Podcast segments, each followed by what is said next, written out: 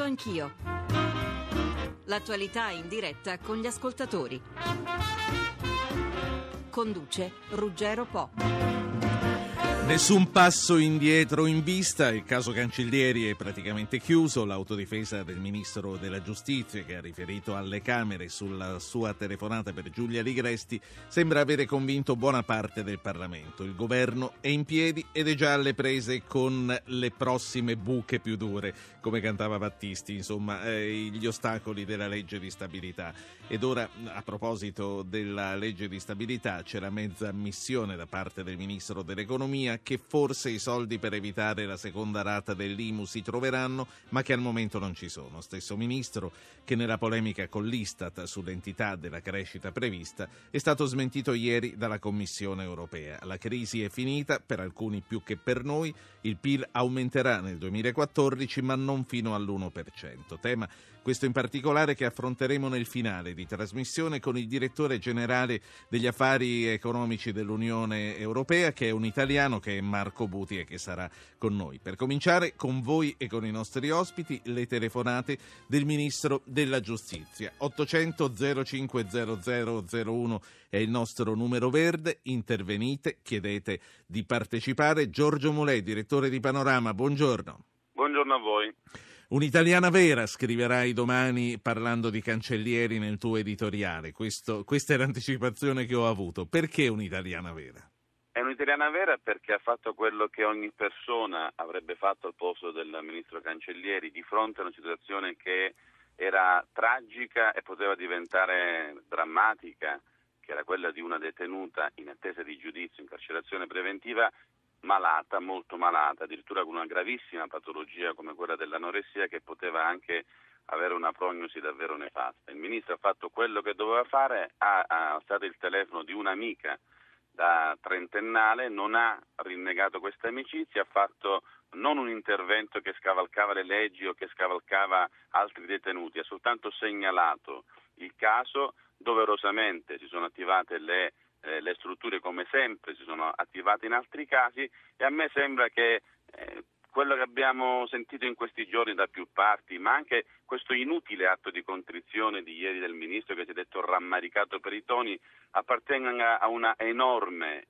ipocrisia, davvero pelosa ipocrisia, che in questi giorni stiamo vivendo. Perché? Perché non c'è persona che si trovi in posti di potere o comunque in posti anche, diciamo, che non sono direttamente legate alla pubblica amministrazione, che non viene richiesto di fare degli interventi assolutamente legittimi per aiutare delle persone in difficoltà, conoscenti, più o meno amici, e che non faccia queste azioni, cioè che non alzi un telefono per segnalare una situazione di pericolo, una situazione in cui si può fare qualcosa non violando le leggi, nel solco delle leggi, e non facendo discriminazioni nei confronti di tutti. C'è sempre il fatto che il numero della Cancellieri non ce l'abbiamo tutti. Questo è vero, però è stato dimostrato anche che all'accesso al ministro della Cancellieri è, se non facile, quasi facile, perché lei stessa ha mostrato questi 100 casi che sono a disposizione di tutti, di normalissimi cittadini, di extracomunitari, che arrivano al soglio di via Renula, dove ha sede il Ministero della Giustizia, e hanno immediatamente udienza dal Ministro. Guido Crosetto, Fratelli d'Italia, buongiorno. Buongiorno. Alessandro Maran, Scelta Civica, buongiorno. Buongiorno. Crosetto, lei cosa avrebbe fatto fosse stato ministro, lei avesse ricevuto una sollecitazione? Posso confessare una cosa che è poco politica, che forse non dovrei dire da coordinatore di un partito. Sa che in questi giorni il mio giudizio sulla Cancellieri oscilla, cioè nel senso che non mi sono formato un giudizio, perché ogni tanto prevale in me l'umanità e dire sì, ma se qualcuno mi avesse chiesto una cosa e io conoscessi che una situazione vera, di pericolo vero di una persona, cosa avrei fatto?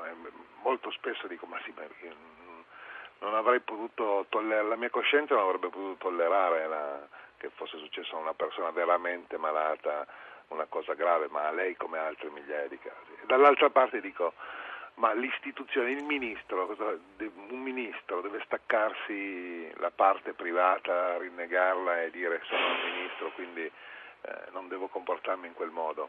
Non lo so, guardi, non ho un giudizio definitivo sull'argomento, lo confesso, perché non riesco ad averlo, perché oscillo tra l'umanità che mi porterebbe a dire io interverrei per qualunque persona che si chiami Ligresti, si chiami Rossi, si chiami Giovanna, come faccio quando mi fermano per strada o quando mia madre mi carica dei casi umani che la raggiungono, cerco di occuparmi dei casi singoli, poi dico il ministro deve dare risposte complessive, cioè se esistono 1, 2, 1000, 100 casi Ligresti, il ministro ha il dovere immediatamente di, in Consiglio dei Ministri, al Parlamento, di porre il tema, cioè non ha senso che in un paese ci siano persone che in carcere senza essere giudicate colpevoli corrono reali rischi di morire o di peggiorare le loro condizioni di salute, perché siamo un paese civile, perché siamo nel 2013, perché nessun paese può permettersi una cosa di questo tipo, e quindi deve fare un atto da ministro, cioè portare in Consiglio dei Ministri la riforma della carcerazione preventiva, fare una circolare erga omnes, cioè che valga per tutti, in cui dica caro direttore del carcere, cari magistrati, non è tollerabile che sia una persona che senza essere stata giudicata colpevole sia da 1, 2, 6, 10 mesi, 12 mesi in carcere, e magari questo peggiori le sue condizioni di salute, perché lo Stato non ha il diritto di far peggiorare le condizioni di salute a nessuno, soprattutto se è una persona innocente, sì. Quindi non ha senso che Crosetto, quindi mi tolga una curiosità, dove si trova? Io sento degli umori d'ambiente da grande officina di inizio Novecento. No, mi trovo per strada, vicino c'è un cantiere, quindi c'è lavoro. Alessandro Maran, Scelta Civica, lei appartiene al partito che ha candidato la Cancellieri anche al Quirinale. E lei come si sarebbe comportato fosse stato lei ministro della giustizia? Ma guardi, come il ministro ha dimostrato di non aver commesso nessun abuso, non ha interferito nell'attività dell'autorità giudiziaria e si è limitato, nel caso di Giulia Ligresti, a una segnalazione al DAP, che poi, come abbiamo appurato, c'è stata quella bella intervista del Francesco Cascini, il dottor Cascini, vice capo del DAP sul Corriere proprio qualche giorno, e seguiva un intervento che seguiva interventi analoghi anche per molti altri detenuti. E proprio Cascini ha sottolineato, quella telefonata non era insolita, quella segnalazione, perché da quando la Cancellieri si è insediata con particolare attenzione ai problemi del carcere, e con lei si sentono tutti i giorni e tutti i giorni arrivano segnalazioni, quindi ha fatto bene ad intervenire, e non farlo sarebbe stata una grave omissione. Poi c'è un problema, è ovvio che un sistema che ripara alle inefficienze con le segnalazioni personali inevitabilmente finisce per apparire, anche quando non è così, una forma di raccomandazione, e finisce sempre per lasciare fuori qualcuno dalle tutele. Qui c'è un problema di sistema, ne parlava Crosetto poco fa. Forse è ora di procedere all'istituzione di un garante nazionale per la tutela dei diritti dei detenuti, come hanno tutti i paesi europei, perfino l'Albania. In Albania c'è un signore, l'Ombudsman, che raccoglie le segnalazioni da chiunque e poi svolge accertamenti ed ispezioni, e quando accerta una violazione fa esattamente quello che ha fatto la Cancellieri, raccomanda alla struttura di competenza perché ci sia una valutazione del caso. E c'è l'altra cosa enorme, e la grande differenza con gli altri paesi europei, di nuovo, la quota di detenuti in attesa di giudizio. L'anno scorso l'Italia ha registrato il 36%, oltre il 36%, in Francia c'è il 25%, in Germania il 17%, in Spagna il 14%, in 12% in Gran Bretagna. Insomma, è un valore che non ha uguali in nessun paese. Lei ha detto persino in Albania, per evocare Albania. Situazioni così. Teniamo presente che di fronte a Strasburgo non siamo mica messi molto meglio. Proprio per questo le dicevo che in tutti i paesi europei ci sono strutture, cioè l'organizzazione è pensata in modo tale che le segnalazioni, l'attenzione verso i detenuti sia istituzionalizzata. Signori, sentiamo un ascoltatore e poi parliamo tutti insieme, mi dite i vostri commenti a quello che ci dirà lui. Mario, buongiorno Mario. Buongiorno, ma mi sembra che il caso Cancellieri sia solo un pretesto, uno casus belli per una specie di prova di forza tra gli schieramenti, ma che poi non va al fondo del problema. Il fondo del problema è che queste persone vengono messe in prigione dai magistrati. Il ministro di Grazia e Giustizia in Italia, l'unico che si prese la briga di prendere, diciamo, di petto i magistrati fu Martelli, tutti gli altri sono cascati di fronte allo strapotere dei magistrati, cito Conso, Biondi, fino agli ultimi ministri come Mancuso, che furono sbattuti fuori dal governo. Quindi qui c'è un problema di sbilanciamento di poteri dove questa magistratura mette in galera, scaglia dalla Fastobret e nessuno paga, poi quando c'è l'errore. Sul caso Istat due cose, i dati... Sì, ho fatto fatica abbastanza a seguire quello che lei ha detto, che può avere comunque un fondamento e si può naturalmente discutere con il caso specifico di un intervento per un detenuto. Il caso specifico di un intervento che a mio avviso non sposta il problema sulle responsabilità della carcerazione preventiva che è compito di un magistrato, quindi bisogna... si trasferisce sul Ministero della Giustizia un problema dei magistrati. Istat, Mario. Ma Istat credo che non occorre sentire tante statistiche. Io giro per Milano e vedo industrie chiuse, strade con negozi chiusi, artigiani spariti e ci vedo solo qualche negozio cinese, quindi è chiaro che la situazione è pesante, non occorrono fare delle grandi valutazioni. Si spera in un ritorno alle grandi opere per muovere milioni di ore di lavoro, ma altrimenti se noi pensiamo di rilanciare il commercio con 4 negozi cinesi forse abbiamo sbagliato. Mario, grazie. Nel frattempo è arrivato Nicola Molteni della Lega Nord. Onorevole, buongiorno. Buongiorno a voi. Giorgio Mulè, il nostro ascoltatore, diceva solo un casus belli, il caso Cancellieri. Probabilmente invece si appoggia su delle cose concrete. Forse a me sembra che non sia esattamente la buccia di banana che si cerca di buttare sotto la tenuta del governo, ma che comunque delle ragioni vere per discutere su quello che un ministro della giustizia ha fatto ci siano in questo caso. Guarda, sicuramente sì, nessuno vuol dire che non deve esserci dibattito, non ci possono essere posizioni anche contrapposte, però il problema è reale, cioè c'è un problema di custodia cautelare e di carcerazione preventiva in questo paese, sì, perché il 25% dei detenuti sono in carcere senza sapere ancora se sono innocenti o colpevoli in situazioni non di crudeltà, ma in situazioni di quasi tortura, che è una cosa abominevole. C'è il problema della carcerazione, sì, è stata affrontata in questo paese? La risposta è no. Ed è vero che negli ultimi 20 anni non è stato possibile mettere mano alla riforma della giustizia, perché anche qui bisogna avere il coraggio di dirlo, perché c'è stata una corporativizzazione da parte dei magistrati che ha escluso qualsiasi intervento. Lo stesso Presidente della Repubblica, ancora il 13 agosto, ce lo ha detto: è ora di mettere mano a una seria e profonda riforma della giustizia.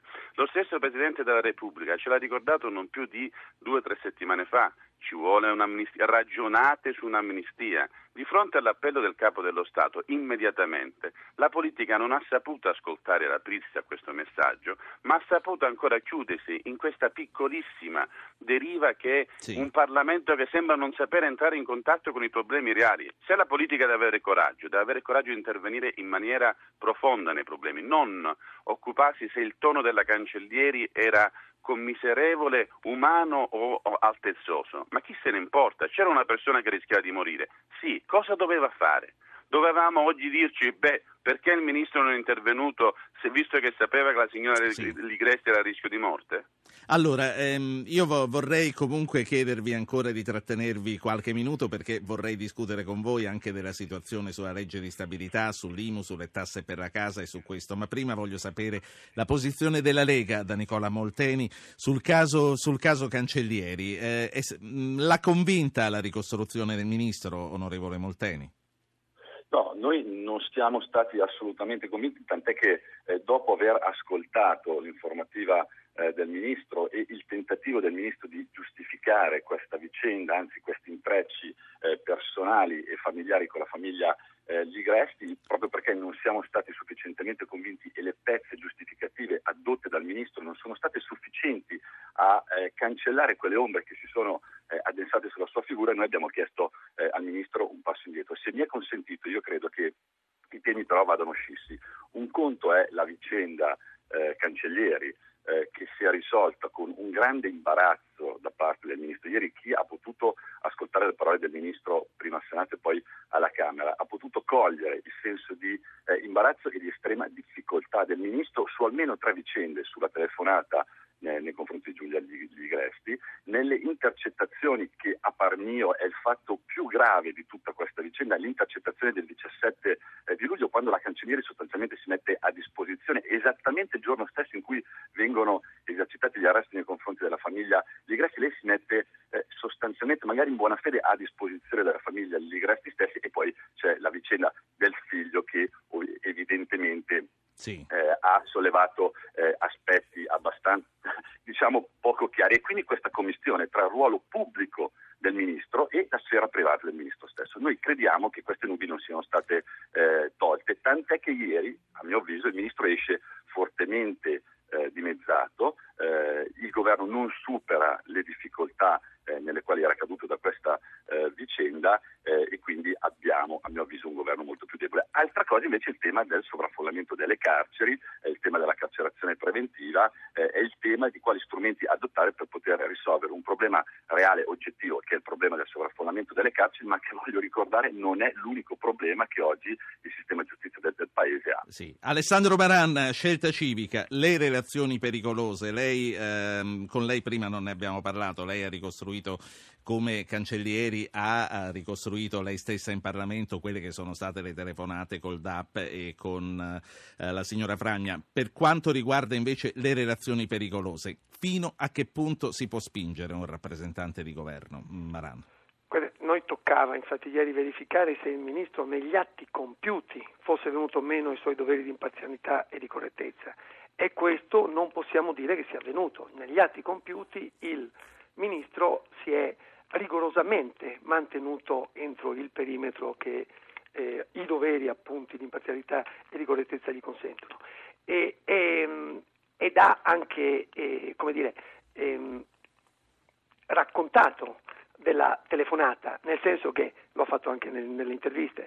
Le doti che noi riconosciamo al Ministro di correttezza e imparzialità non sono venute meno nemmeno in questa vicenda, cioè il ministro è tenuto a rispettare le leggi fino in fondo, ma anche il diritto, come lei stessa ha rivendicato, di mostrare quel senso di umanità e di comprensione che l'ha spinta ad una telefonata che lei ha definito una telefonata emotiva. A chi?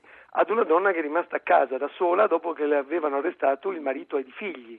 Noi non dobbiamo, almeno questa è la mia opinione, giudicare, non tocca a noi, in positivo e negativo dei sentimenti di amicizia del ministro, e neppure dell'attività professionale dei suoi figli, del tono delle conversazioni private. A noi toccava verificare se negli atti compiuti fosse venuto a meno i suoi doveri. Crosetto è un ministro dimezzato, come dice la Lega? No, guardi, io dividerei il caso. Io prima mi sono limitato a fare il ragionamento sulla parte che riguardava Giulia Ligresti, no? Ma i casi sul ministro sono due. Il primo è l'intervento fatto sul caso specifico di un detenuto che si chiamava Ligresti e che rischiava di morire in carcere. Questa è una cosa su cui il mio giudizio è quello che l'ho dato prima.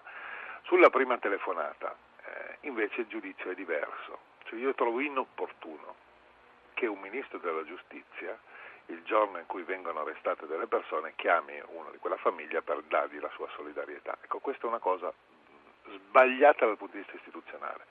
Cioè, qua non tiene il rapporto umano, perché mentre invece l'umanità è una cosa che riempie il bicchiere che parla del caso Giulia Ligresti, una telefonata a una persona per dirgli, senza parlare di Giulia Ligresti, considerami vicina per qualunque cosa, a disposizione per tutto, il giorno in cui vengono arrestati Salvatore Ligresti e i figli alla moglie, ecco, questa è una cosa istituzionalmente grave e non corretta. Senta, Crosetto, è un altro aspetto, sono due aspetti diversi. Noi stiamo parlando della vicenda a riferimento a Giulia Ligresti, mentre invece la cosa che è poco istituzionale, la cosa per cui un ministro avrebbe dovuto giustificarsi in aula, e non c'è stata questa giustificazione, è stata quella telefonata, che è stata una sua telefonata.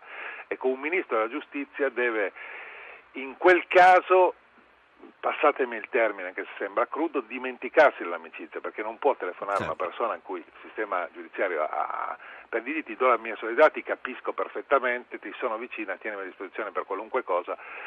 Non era per parlare del caso Giulia Ligresti, era per parlare degli arresti avvenuti di Salvatore Ligresti e della sua famiglia, parlando con la moglie, che era una sua amica da 30 anni, da prima che diventasse importante la Cancellieri, diventasse così forte Ligresti, cioè, questo lo sappiamo tutti, ma in quel caso tu sei il ministro della giustizia, se ti viene in mente devo chiamare lei, devi dire no, non posso farlo perché oggi sono il ministro della giustizia. Una curiosità, Crosetto, poi passo a un altro ascoltatore, facciamo un altro giro tutti insieme e vi saluto. Lei è stato anche sottosegretario alla difesa. Lei ogni volta che parla al telefono ha la percezione che in quel momento può essere ascoltato o sicuramente ascoltato?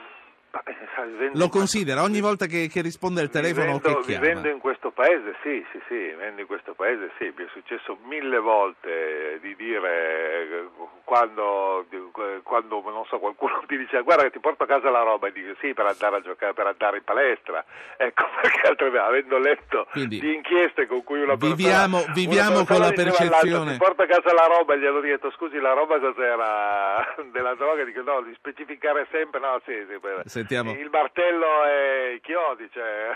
Sentiamo un altro ascoltatore. Guido, buongiorno. Buongiorno Ruggero, buongiorno a tutti. Prego. Dunque, io dico che è giusto parlare dei casi personali e delle situazioni in cui sembra che qualche ministro o qualche esponente politico di rilievo non si sia comportato correttamente. Ma viene spontaneo constatare che c'è in Italia sempre e costantemente una situazione personale di qualcuno di cui si deve discutere a lungo, che occupa tutti gli spazi di discussione. Ci vorrebbe che, in ipotesi, la seconda quindicina di ogni mese si parlasse solo di problemi reali, di problemi che toccano la gente comune. Si pensi che in Italia migliaia di persone, ripeto, migliaia di persone, ogni notte dormono all'aperto, se piove, se nevica, dormono all'aperto. Questo è uno dei tanti scandali, molto più di un favore fatto dal ministro Cancellieri. Grazie Guido, tra l'altro voglio anticiparvi che sulla povertà sto cercando di mettere insieme una cosa importante per una delle prossime trasmissioni. Allora, il nostro ascoltatore diceva, fissiamo il 15 del mese per parlare dei problemi seri ne dobbiamo parlare ogni giorno e noi ne vogliamo parlare, e non è che non sia serio il problema che è stato sollevato dalla questione del ministro Cancellieri, ma con i nostri ospiti politici, con Giorgio Mulè, prima di chiudere questa prima parte vorrei arrivare ai problemi economici, alla legge di stabilità, a quello che prevedono che potrà succedere di qui all'approvazione della stessa legge, prima che poi in Senato venga anche discussa la decadenza di Silvio Berlusconi. Giorgio Mulè, che cosa succederà, e sull'IMU che cosa prevedi che accadrà? Ma io comincio, come molti altri, forse come l'ascoltatore di prima, a essere un po' frustrato da questa legge di stabilità. Frustrato perché un conto è il dibattito che ci deve essere sicuramente tra i partiti, un conto è la decisione che un governo o comunque un Parlamento, una maggioranza deve prendere. Io sono oggettivamente oramai stanco ed esausto di parlare di IMU, perché è da 2 mesi che ogni giorno, che ogni volta che sorge il sole abbiamo una novità sull'IMU, sulla prima, sulla seconda, poi un giorno ci danno la TASI, la TISI, la TROSI, la detrazione, insomma non se ne può più. Allora questo governo e questa maggioranza si chiudano in una stanza, ne escano dopo 3 ore, ma escano per favore con un'indicazione finale e precisa. Non è possibile che ancora stamattina il Ministro dell'Economia ci dice mancano 2 miliardi, poi ne mancano 2, poi ne mancano 1,5, poi mettiamo un balzello sui conti di deposito. La gente non è che ha pazienza, ma la pazienza a un certo punto finisce, e questo governo, questa maggioranza e questo Parlamento rischia di coprirsi di ridicolo agli occhi dell'Italia se non si sbriga a fare quello che deve fare, decidere, dire alla gente le decisioni che abbiamo preso sull'IMU sono queste.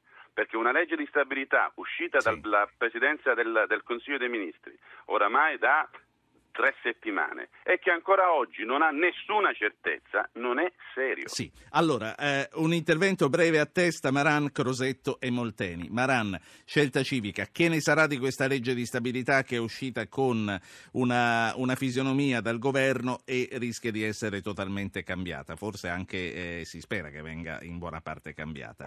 Qualcosina speriamo, anche noi crediamo che qualcosa bisognerebbe ritoccare, ma i saldi immagino rimarranno gli stessi, cioè i vincoli che abbiamo sono vincoli che determineranno la forma della legge. E accenno soltanto una cosa per riferirmi alla discussione che abbiamo fatto poco fa. La questione della giustizia è una questione che ha a che fare anche con l'economia, basterebbero i dati della giustizia civile, 1 punto di PIL ci costa il collasso della giustizia civile, per dimostrare che la questione della giustizia non è una questione prioritaria soltanto per Berlusconi, è un'emergenza nazionale. Noi riteniamo sulla legge di stabilità che andrebbe fatto di più sulla questione del cuneo fiscale, e dobbiamo intervenire per detassare il lavoro, e dobbiamo soprattutto intervenire per introdurre quelle modifiche, quelle riforme, liberalizzazioni che possono cercare di rilanciare la crescita.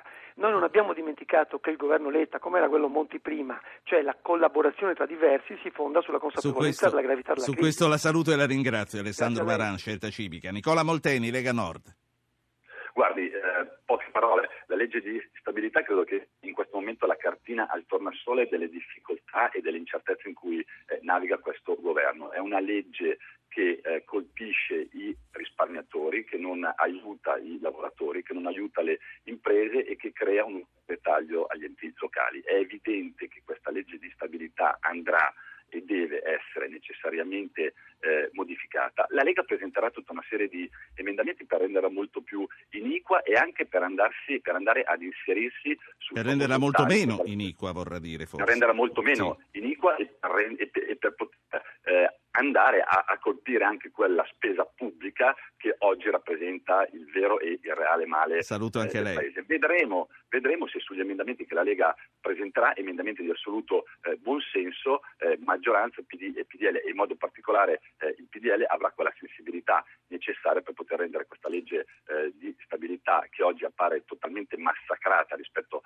a quello uscito dal Consiglio dei Ministri, molto più opportuna per quel rilancio e per quello sviluppo economico che il Paese... Saluto anche lei.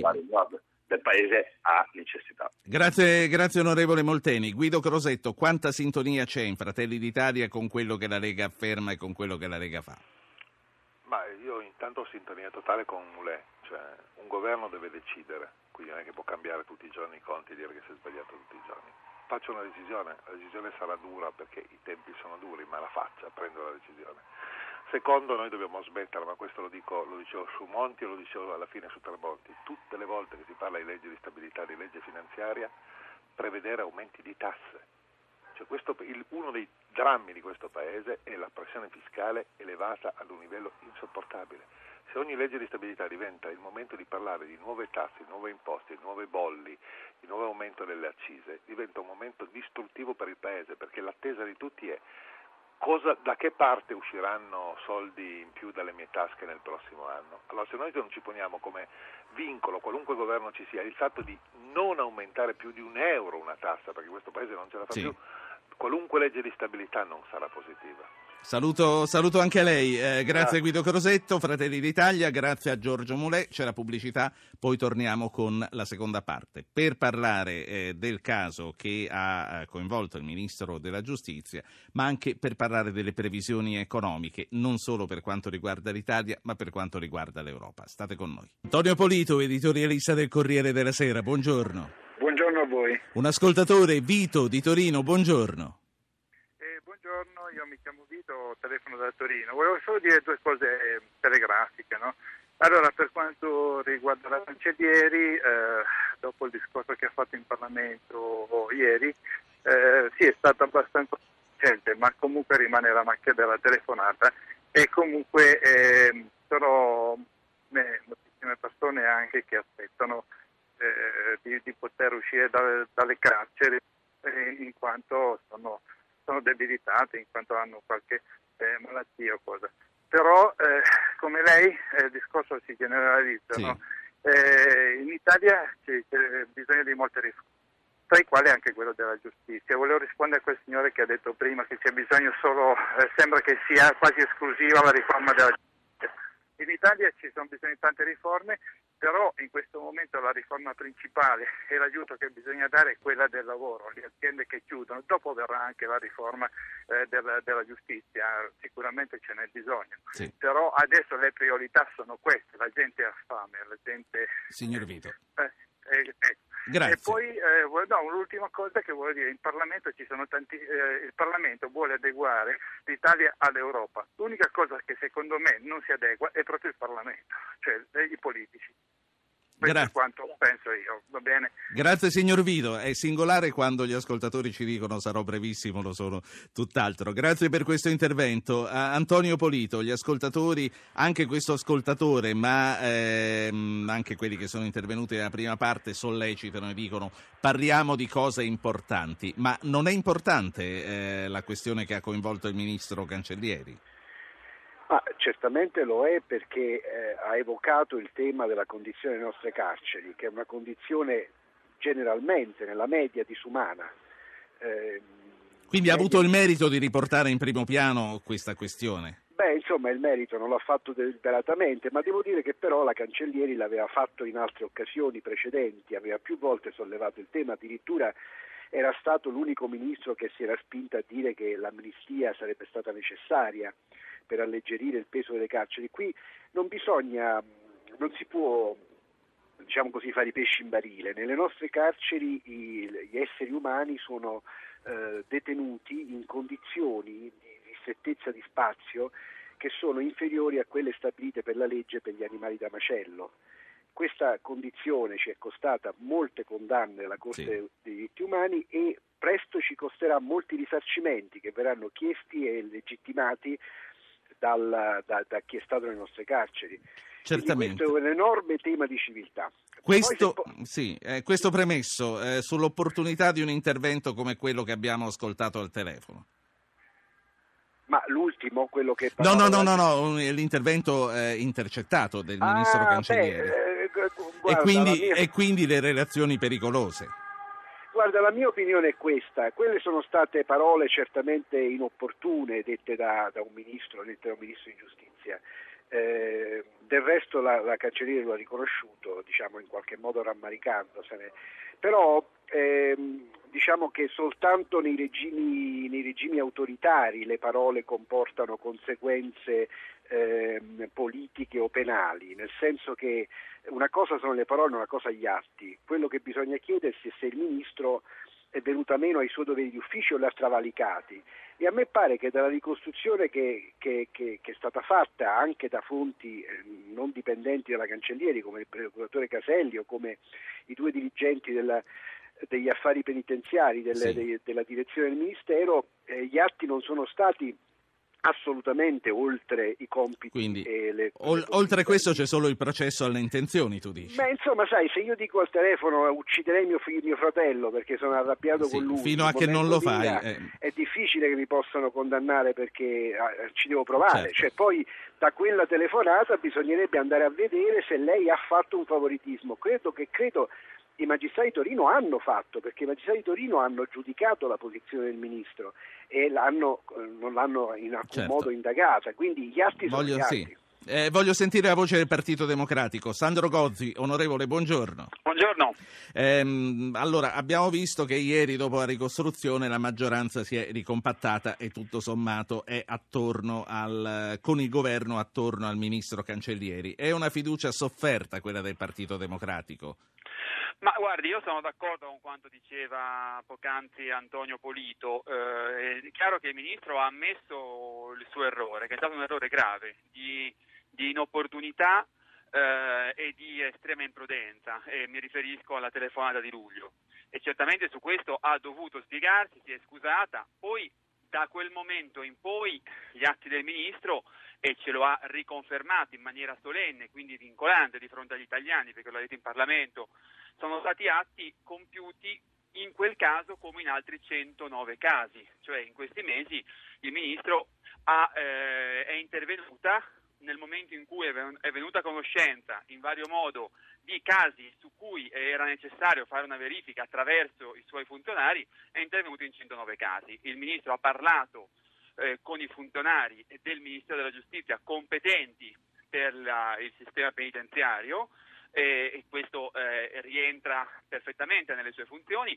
I giudici, come voi avete appena detto, di Torino hanno verificato che non c'è stata nessuna pressione indebita, quindi io credo che dovremmo fare una cosa però, se vogliamo servire a qualcosa, e cioè usare tutta questa indignazione in parte sincera, in parte strumentale del caso Cancellieri, per accelerare la riforma del sistema giudiziario e del sistema penitenziario, a partire dalla custodia cautelare, sulle quali io stesso e altri colleghi hanno presentato le proposte di legge. I lavori in Commissione Giustizia della Camera sono avanzati. Io credo che dovremmo utilizzare questo caso per innanzitutto rivedere un sistema di carcerazione preventiva che in Italia dà luogo a troppi abusi, e in secondo luogo, avete ricordato, ed è il lavoro mio quotidiano, essendo vicepresidente all'Assemblea parlamentare del Consiglio d'Europa, in secondo caso c'è una serie di sentenze della Corte europea dei diritti umani, tra le quali una ci ha messo in mora entro fine maggio 2014, noi dobbiamo aver risolto il caso di 30.000 casi in più, detenuti in più di sovraffollamento carcerario, cioè abbiamo 30.000 persone in più rispetto alla capienza delle nostre carceri. Ecco, usiamo questa indignazione, usiamo il fatto che ormai tutti gli italiani conoscono, sono consapevoli della gravissima situazione delle carceri in cui la Corte europea ci dice che noi torturiamo i detenuti, per affrontare finalmente il tema carceri, che però non può essere affrontato senza una più ampia riforma della giustizia penale. Dobbiamo fare. Sì, la saluto e la ringrazio per averci portato la sua posizione e quella del Partito Democratico. Sandro Gozi, grazie. Grazie a lei, arrivederci. Un ascoltatore da Modena, Oscar, buongiorno. Sì, buongiorno a lei, dottor Po, e a tutti i radioascoltatori. Sì. Io ho chiamato perché personalmente, in base a una mia esperienza appunto personale, vorrei smentire quello che il ministro Cancellieri ha detto ieri ufficialmente alla Camera, diciamo pure volendosi difendere da tutta la vicenda che l'ha coinvolta, e... le dico subito, la mia esperienza personale... No, non andiamo alle esperienze personali, stiamo parlando in generale di un intervento... Sì, no, ma scusi, credo che si possa anche dire, io anzi vorrei smentire quello che il ministro Cancellieri ha detto, e cioè che lei nell'arco della sua vita si è sempre interessata nell'esercizio delle sue funzioni di situazioni precarie... Lei le ha chiesto un intervento e non l'ha ottenuto, Oscar? No, io ho chiesto tramite... perché faccio riferimento al periodo in cui... l'attuale ministro Cancellieri era commissario governativo a Bologna, quando il ministro Maroni, come ministro degli interni, la nominò... Ecco, e che cosa è accaduto? Me lo dica in... È accaduto in due parole, guardi, non voglio rubarle troppo tempo. Sì, non lo rubi, sì. Io all'epoca... siccome facevo l'insegnante a Bologna, fui licenziato e siccome io accusavo l'esistenza sulla piazza di Bologna di una vera e propria associazione a delinquere, se vuole le dico i dettagli, no, non lo dica, ma credo, sì. Ecco appunto, allora di una vera e propria situazione a delinquere, mi feci carico di contattare il segretario particolare della dottoressa Cancellieri dicendogli semplicemente, dico, come attuale commissario di Bologna vorrei informarla di una situazione che la dovrebbe interessare come... Gliel'ho fatta dire. Lei è d'accordo che stiamo parlando di un'altra cosa? Comunque l'ha detta. Scusi, lei sta parlando della legge di stabilità e se vuole io in questo condivido tutto quello che prima ha detto il dottor Mulè, tanto per intenderci, ma state parlando di quello che della vicenda della dottoressa Cancellieri e io le ripeto, io sono in grado di smentire quello che... Va bene, mi mandi la documentazione e ce ne occuperemo. Grazie signor Oscar. Daniele Capezzone, PDL, buongiorno. Buongiorno a lei, agli ascoltatori e ai suoi ospiti. Il PDL ha difeso Cancellieri senza se e senza ma dall'inizio, ma il sospetto, lei lo sa, è che soprattutto stesse a cuore il parallelo con Ruby. A lei non sembrano due vicende molto diverse? Beh, come dire, ogni vicenda è diversa. Certo però che dinanzi a una telefonata informativa, piaccia o non piaccia, è scattato un processo e una condanna, dinanzi a un'altra telefonata informativa tutti dicono, tanti dicono che è un atto di umanità, ma questa diciamo è una polemica nota. Io voglio invece stare al punto che condivido, ho sentito le cose che diceva lei, che diceva il dottor Polito, io le condivido totalmente. Guardi, io per mia cultura e sensibilità garantista, di persona che ha speso molto tempo visitando le carceri italiane e uscendone ogni volta con un senso di vergogna e di indignazione. Questo è un paese nel quale non solo le carceri sono nelle condizioni in cui sono, ma ricordiamolo sempre, quasi la metà dei detenuti sono persone in attesa di giudizio, quindi da considerare innocenti e che poi anche alla fine del processo per metà risultano effettivamente innocenti. E chi le risarcirà queste persone?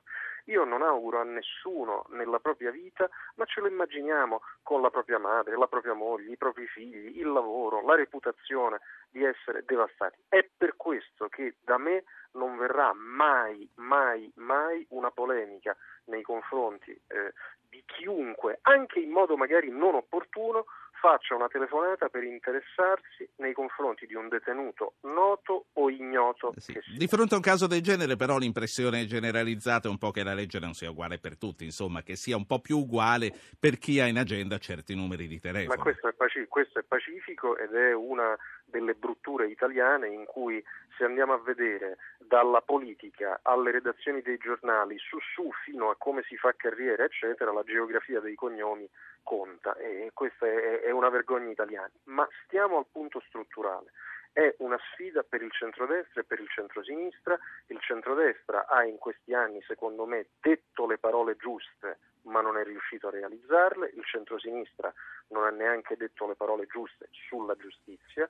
Io penso che ogni giorno che passa senza una riforma della carcerazione preventiva, senza una separazione delle carriere, senza una vera responsabilità civile dei magistrati, senza una riforma del Consiglio Superiore della Magistratura, è un giorno di vergogna per tutta la politica italiana, con le conseguenze anche di condanne internazionali che sono state purtroppo giustamente ricordate. Capezzone, legge di stabilità, l'IMU, sembra che i soldi forse si troveranno, ma anche no, come si dice in questo caso. Voi farete cadere il governo nel caso?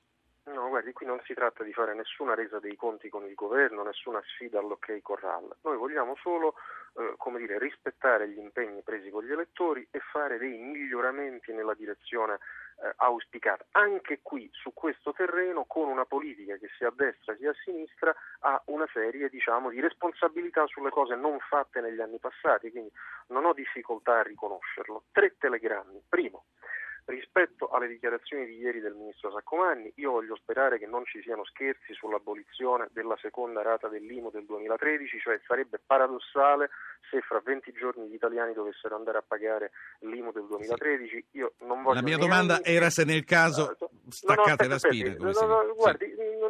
Prima di staccare la spina, io non voglio staccare nessuna spina, io voglio attaccare la spina del rapporto tra tutta la politica e i cittadini sulle tasse. Quindi primo, rispettare quell'impegno sull'IMU, copertura non deve essere fatta con altri aumenti fiscali, abbiamo fatto delle proposte e spero che il governo le valuterà. Secondo, la legge di stabilità va cambiata evitando che pure per il futuro le tasse che abbiamo fatto uscire dalla porta rientrino alla finestra. Terzo, che è la cosa più importante, ci metto 30 secondi, se noi vogliamo, e noi vogliamo con tutte le forze, una crescita sostenuta per l'anno prossimo. Il governo ha fatto delle previsioni, io temo, molto ottimistiche, ma che sono state infatti contestate dall'Istat, dall'Unione Europea, ma io invece voglio che, ragioniamo sullo scenario migliore, ma per realizzare lo scenario migliore noi dobbiamo migliorare la legge di stabilità facendo cosa? Quello che in Italia non si è fatto. Tagli di spese, tagli di tasse. Io le annuncio una attività emendativa molto seria, molto incisiva, ma mi creda assolutamente praticabile, ne parleremo nei prossimi giorni, che sarà volta esattamente a questo. Meno spesa pubblica si può fare, meno tasse si può fare, no a stangate sulla casa. Grazie Daniele Capezzone per questo intervento. Antonio Polito, anzi prima di concludere questa parte politica vorrei che Polito ascoltassimo insieme anche cosa ci dice Pierluigi, un altro ascoltatore. Pierluigi, buongiorno. Buongiorno.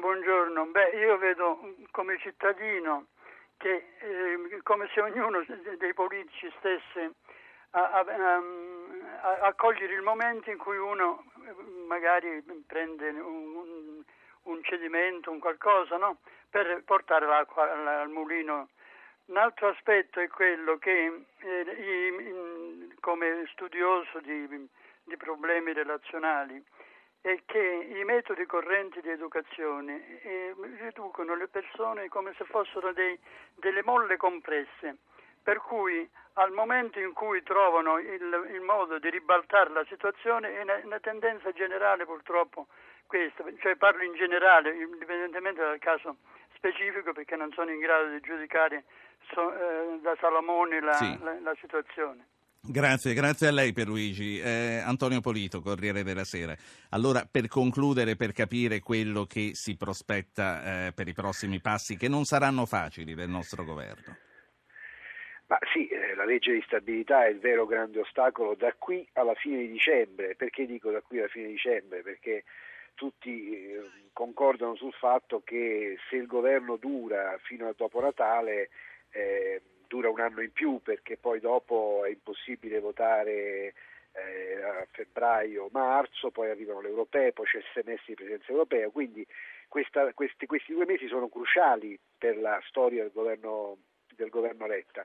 E il grande ostacolo è la legge di stabilità, più ancora della decadenza di Berlusconi, che probabilmente verrà votata il 27 novembre, che certamente provocherà una grande tensione politica, ma che quasi certamente non provocherà la crisi di governo, per il semplice fatto che oggi Berlusconi non ha i numeri per aprire la crisi al Senato, perché ci sono 30 senatori del suo partito che non la voterebbero questa sfiducia, esattamente come avvenne il 2 ottobre. La legge di stabilità invece è un ostacolo più grosso e più serio, perché lì c'è il cuore della questione, diciamo, che ha posto il PDL, cioè quello delle tasse, in particolare l'IMU, e lì Letta deve trovare il modo per scavallare. Grazie per questo intervento. Antonio Polito, editorialista del Corriere della Sera. Io a questo punto, per l'ultima parte della trasmissione, saluto il direttore generale degli affari economici e finanziari dell'Unione Europea. Da Bruxelles è collegato con noi Marco Buti. Dottor Buti, buongiorno. Buongiorno. Ieri la presentazione delle previsioni di Bruxelles per i prossimi mesi. Abbiamo sentito le parole di Olli Rehn, di cui lei è uno strettissimo collaboratore. C'è chi va meglio e c'è chi va un po' meno bene. Sembra di capire che la crisi sia finita, ma non per l'Italia. No, la crisi non è finita e non è finita neppure per gli altri paesi. Le nostre previsioni indicano, e non è una sorpresa, devo dire, una ripresa che è abbastanza stentata, graduale. Vedremo un po' la fine del tunnel nel corso dell'anno prossimo, ma come tutte le riprese dopo crisi bancarie, queste sono inevitabilmente moderate. L'Italia va meno bene degli altri, abbiamo una ripresa che inizia nell'ultima parte dell'anno, quindi con un segno più nell'ultimo trimestre, che si consolida nel corso dell'anno prossimo, ma che rimane ovviamente non brillante. Dottor Buti, che cos'è che fa la differenza tra paesi in crisi come la Spagna e paesi in crisi come noi nelle prospettive di crescita?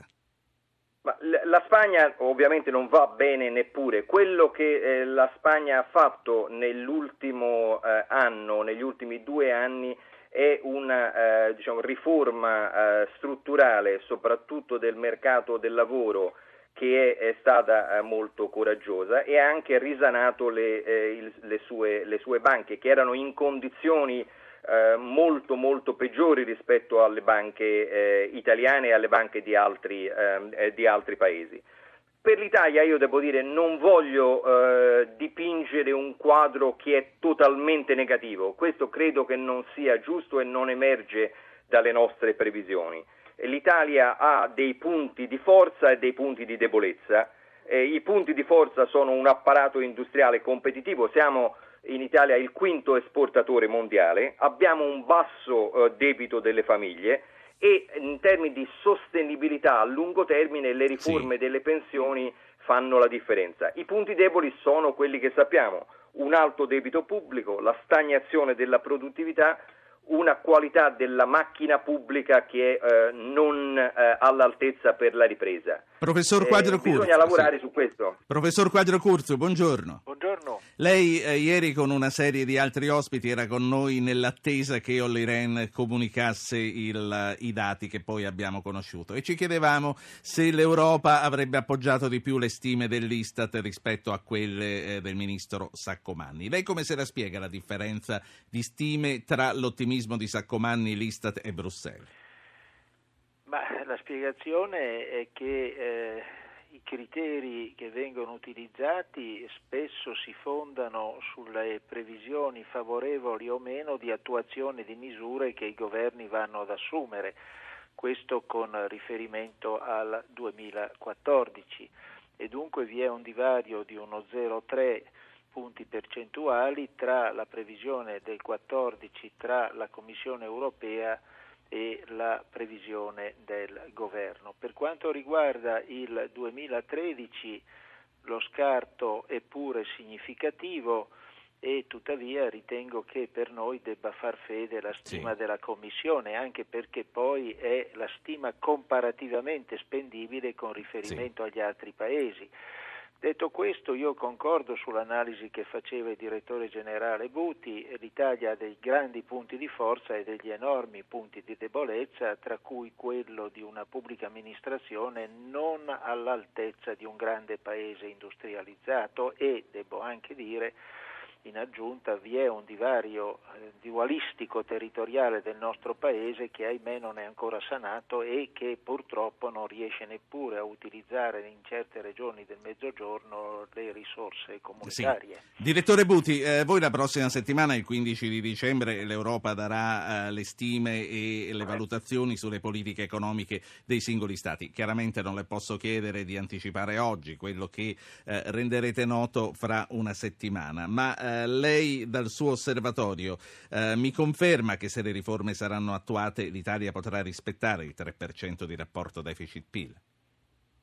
Il vicepresidente Rehn ieri è stato chiaro sulle ipotesi che sono sottostanti alla nostra previsione del 3% quest'anno, e cioè che si implementino tutte le misure che sono state previste e annunciate, e nel caso necessario si attui la clausola di salvaguardia che era nel decreto di giugno. Noi usciremo la settimana prossima, il 15, con la nostra valutazione della legge di stabilità, del draft della legge di stabilità per l'Italia, così come per tutti gli altri paesi della zona dell'euro. Il 22 poi ci sarà una riunione dell'Eurogruppo che noi speriamo appoggerà la valutazione della Commissione. Queste valutazioni sono emesse adesso, quindi la settimana prossima e poi il 22, proprio perché ci aspettiamo che il Parlamento, nella finalizzazione della legge di stabilità, quindi prima di fine anno, tenga presente queste osservazioni e le incorpori nell'adozione finale. Certo, il messaggio è chiaro. La ringrazio. Professor Quadrio Curzio, mi resta un minuto, ma le voglio chiedere, anche ascoltando le parole del direttore generale Buti, lei crede che a un certo punto l'Europa arriverà a chiederci una nuova manovrina? Io penso proprio di no, innanzitutto perché a mio avviso i conti pubblici sono sotto controllo in Italia, sono stati messi anche dei paletti per evitare degli sbandamenti. Certamente non posso non essere ottimista se il Parlamento farà degli interventi scoordinati che possono disallineare il programma di finanza pubblica. Detto questo, però, ho 10 secondi, professore. Io mi auguro anche che nel 2014 l'Italia abbia qualche margine in più di manovra, pur rispettando il limite del 3%, per dare un po' di spinta alla crescita, perché noi ne abbiamo bisogno. Come ogni giorno abbiamo bisogno di alimentarci, altrimenti anche la disoccupazione diventerà veramente insostenibile. Vi saluto tutti e vi ringrazio. Radio Anch'io ritorna domani.